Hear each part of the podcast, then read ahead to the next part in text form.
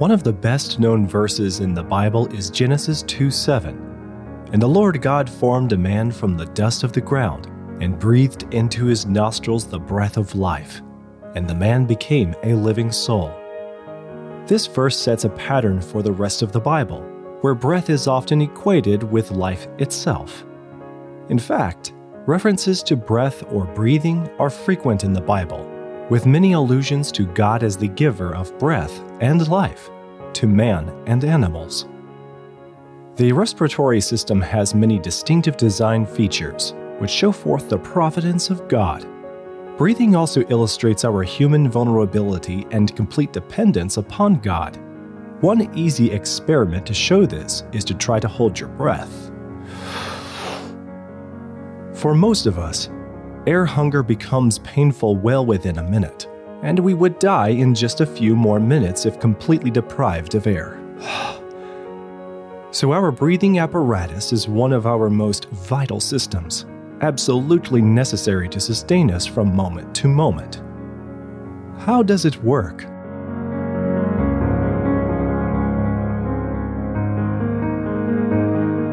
The Breath of Life by David Demick originally published December 2004.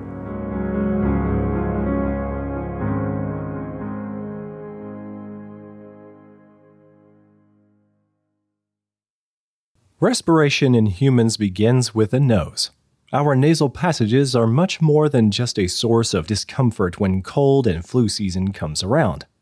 They are a high tech air conditioning and purification system. They filter out the larger dust particles and microbial spores by focusing incoming air onto the mucous membrane lining the nasal cavity. The cells of this lining secrete sticky mucus, where impurities are trapped and disposed of. The nasal passages also provide air warming and humidification through a rich blood supply just beneath the mucous membrane. This is why nosebleeds happen fairly easily.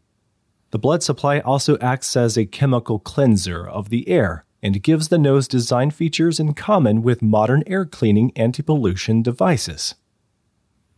In an engineer's terms, the nose is said to function like a scrubbing tower supplied with fresh cleaning fluid at successive levels. Despite a fractional second contact time with the nasal mucosa, the inspired air is efficiently cleared of ozone, sulfur dioxide, and other water soluble pollutant gases, far better than it is cleared by the oropharynx, by breathing through the mouth. After being warmed up and cleaned, air passes into the main windpipe, or trachea. From there, it goes into two large branches the main bronchi, singular bronchus, where further cleaning by removal of finer particles takes place. These progressively branch into increasingly smaller bronchi, with the very small ones called bronchioli.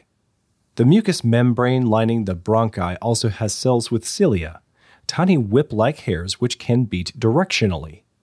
These waving hairs move a layer of mucus ever upwards towards the throat, where the layer and its entrapped particles can be swallowed. This air cleaning system is called, appropriately, the mucociliary escalator. Just before each bronchioles ends in a tiny air sac called the alveolus, the cell's lining change. Instead of making mucus, they have enzymes to dissolve it, and thus the smallest are kept from being plugged by the protective mucus. Each alveolus is shaped like a tiny room, with thin surrounding walls and a doorway coming from a bronchiolus. Within the walls, like water pipes in the walls of a house, travel tiny blood cells, or capillaries. The walls are ultra thin and tightly packed with these capillaries, so that gas exchange by simple diffusion can take place.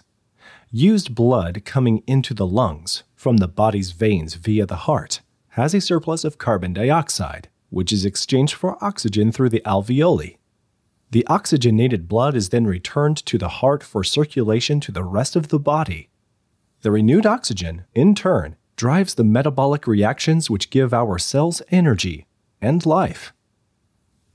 These specialized cells of the alveoli are fascinating. The lining cells flatten themselves out like pancakes to make the alveolar walls as thin as possible. In the corners of the alveolar rooms, there are cells secreting a soapy substance called surfactant, which keeps the moist alveoli from being collapsed by water surface tension. Also, there are patrolling white blood cells called macrophages, meaning big eaters. These body defense cells are found in many tissues, but the kind in the lungs are super specialized. Like the alveolar lining cells, they are flattened, but unlike the lining cells, they are mobile. They rove across the alveolar walls like flatfish on the ocean bottom, eating any fine contaminants which may have escaped the air cleaners above. When they are full, they work their way up the mucociliary escalator to be recycled and replaced. If the macrophages are overwhelmed by an infectious invasion, then white blood cells migrate into the alveoli to help them. Widespread lung infection is called pneumonia. Why the great emphasis on air cleaning in the respiratory system? For one thing, the warm, wet climate of the alveoli makes them an ideal place for microbes to grow, and the air is full of microbes and their spores. We would all die of pneumonia in a few days without our built in air cleaning systems. Another reason is that otherwise the lungs would soon fill up with inhaled dust. Finally, toxic inhalants need to be cleared out before they can permanently disable the delicate alveolar cells. The lung damage and death caused by tobacco smoking is a good example of the issues involved. Despite the cleaning mechanisms, some smoke, dust, and toxins will reach the alveoli. The lungs and airways can temporarily overcome the injuries of smoking, sometimes for many years. However, various degrees of permanent lung damage will eventually ensue and, while smoking continues, will progress. Such damage can often cause early death. Human lungs can generally withstand disease for a long time because of the abundance of functional reserve built into them. Studies have shown that people, on average, must lose nearly three fourths of their lung tissue before serious respiratory difficulty develops. This high degree of functional reserve is also found in most other human body organs. For example, we can cope with only one kidney, it is in keeping with the providence we should expect of a good and generous God. Does the respiratory system show any signs of evolution? No, none at all. Evolutionists cannot explain marked differences in respiratory design among the vertebrates. Furthermore, mutations have not been shown to provide any benefit to this system. Breathing is also part of a much larger design, the entire balance of life on Earth. People and animals must consume oxygen to live, giving off carbon dioxide as a waste gas.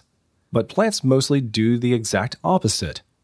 They take in CO2 and give off O2. This provides a constant renewing balance in the atmosphere, so that the oxygen we need is never used up.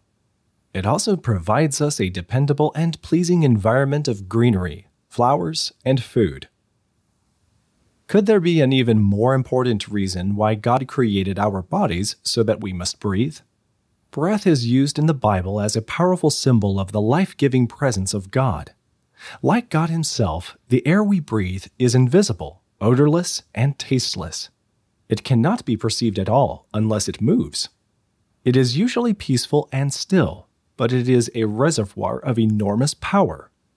The air is a massive ocean, invisible yet completely necessary for our life, for we are quickly dead without it.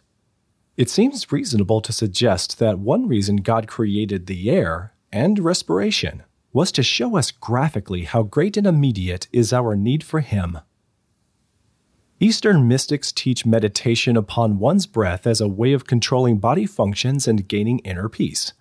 Christians could also benefit from meditating upon breath, but in a different way.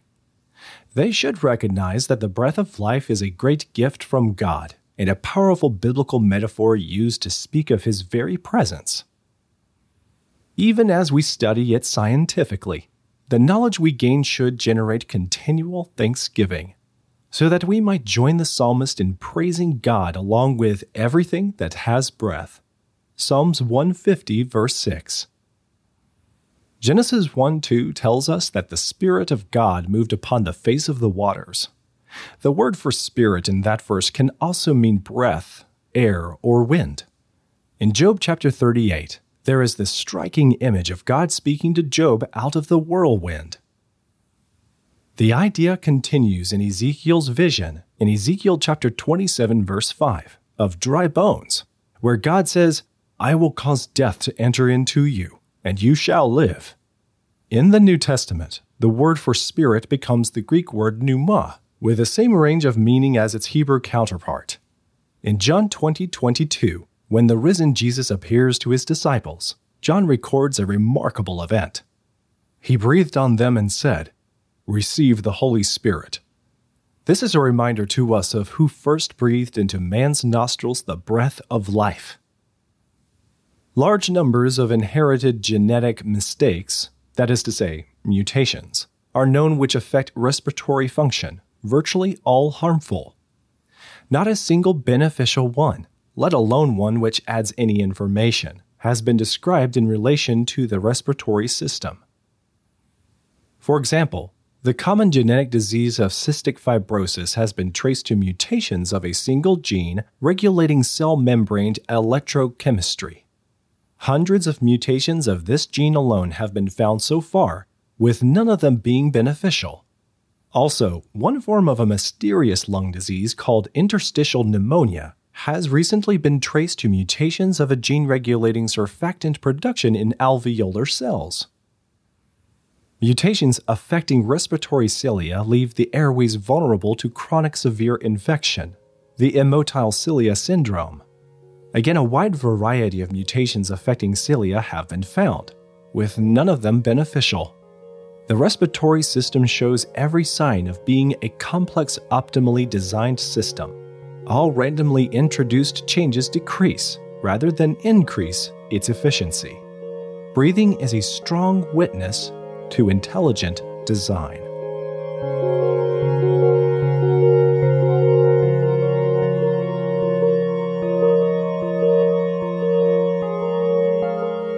You know, I love listening to podcasts. It's probably the reason that I'm producing this one and still delivering it to you on the holiday here in the United States. I have subscriptions to shows with all sorts of topics, but I never let good listens get in the way of good reads, where some of the best resources are to be had. I make the point to read an awful lot, especially on the weekends, and that is why I'm glad I can honestly tell you that Creation Ministries International publishes one of my favorite knowledge sources Creation Magazine. In four issues a year, our magazine addresses the most interesting and perplexing creation subjects for every reader in the family. Our team of scientists and experts deliver accurate and current information that gives answer to evolutionary arguments and defends your faith. It makes a great evangelism tool for young people, too, so you always have something to discuss among your peers in school. The printed magazine's shipping is free, and you say, Joseph, I don't want a printed magazine. Well, you can give your printed copy to a friend, because the digital edition can be shared on up to five of your household devices, and you'll also have access to back issues.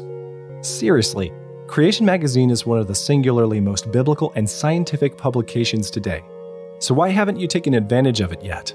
Sign up today at creation.com/magazines. I am Joseph Darnell for all of us at Creation Ministries International, thanks for listening and happy Thanksgiving.